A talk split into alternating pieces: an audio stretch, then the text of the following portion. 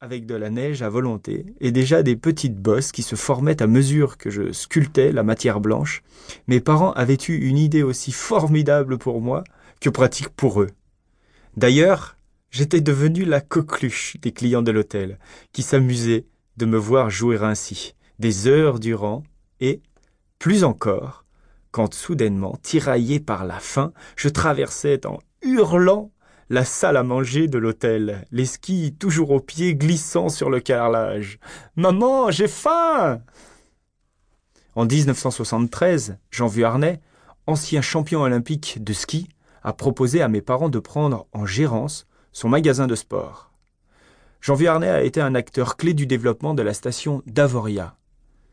Il en avait initié le projet avec Gérard Brémond, créateur de Pierre et Vacances 13 ans plus tôt, et avait créé Vuarnet Sport, un magasin situé sur le front de neige de la station, à l'arrivée du téléphérique des Prodins, qui montait les clients pour leur séjour, dans une station perchée à 1800 mètres d'altitude. La particularité d'Avoria était de n'être desservie que par des traîneaux emmenés par des chevaux, ce qui ajoutait au charme de cette station, stimulée par la fièvre de l'or blanc à la fin des années 60. Mes parents ont accepté l'offre, et nous avons déménagé dans les Alpes mythiques Parmi les singularités de cette station, l'absence d'école maternelle a inexorablement renforcé mon inclination pour le ski. Mon école était ce front de neige dont l'activité joyeuse rythmait mes journées. Mes parents étaient au magasin, tôt le matin et jusque tard le soir. Lorsque je les voyais, j'avais des skis aux pieds, et parfois mon père chaussait les siens pour me faire descendre le mur de la tête aux bœufs, extraordinaire piste bosselée qui représentait un défi à descendre pour les touristes, tandis que pour moi, le challenge était plutôt situé du côté du téléski, qui me soulevait à plus de deux mètres du sol. Agrippé à la perche, je priais pour arriver au sommet. J'étais heureux d'avoir le privilège de passer quelques heures sous le regard passionné de mes parents. Cette fois, plus de cours de tennis, mais des kilomètres de domaines skiables et une poignée d'enfants de mon âge, parmi lesquels les fils d'Edith et Jean Vuarnet. Nous avions le même âge et nous faisions les 400 coups sur ce terrain de jeu grandeur nature. J'ai donc passé mes deux premières années de maternelle sur les pistes. Je notais mes skis que pour dormir et manger.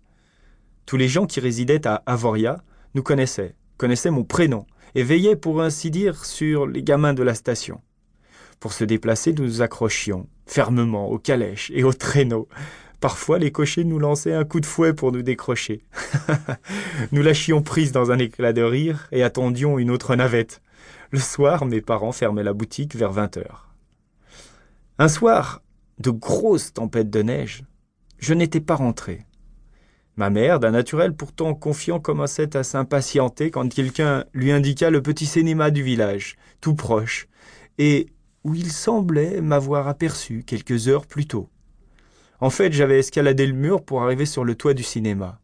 Là-haut, une espèce de bulle en plastique faisait office de plafonnier et dégageait une chaleur qui avait fait fondre la neige par l'intérieur. Je ne pouvais rien voir du dessus.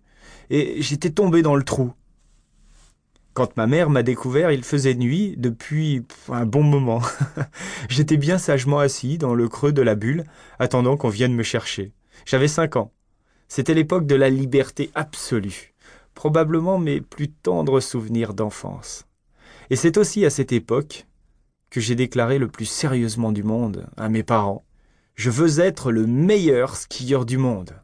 C'était mon rêve de gosse. Utopique Toujours.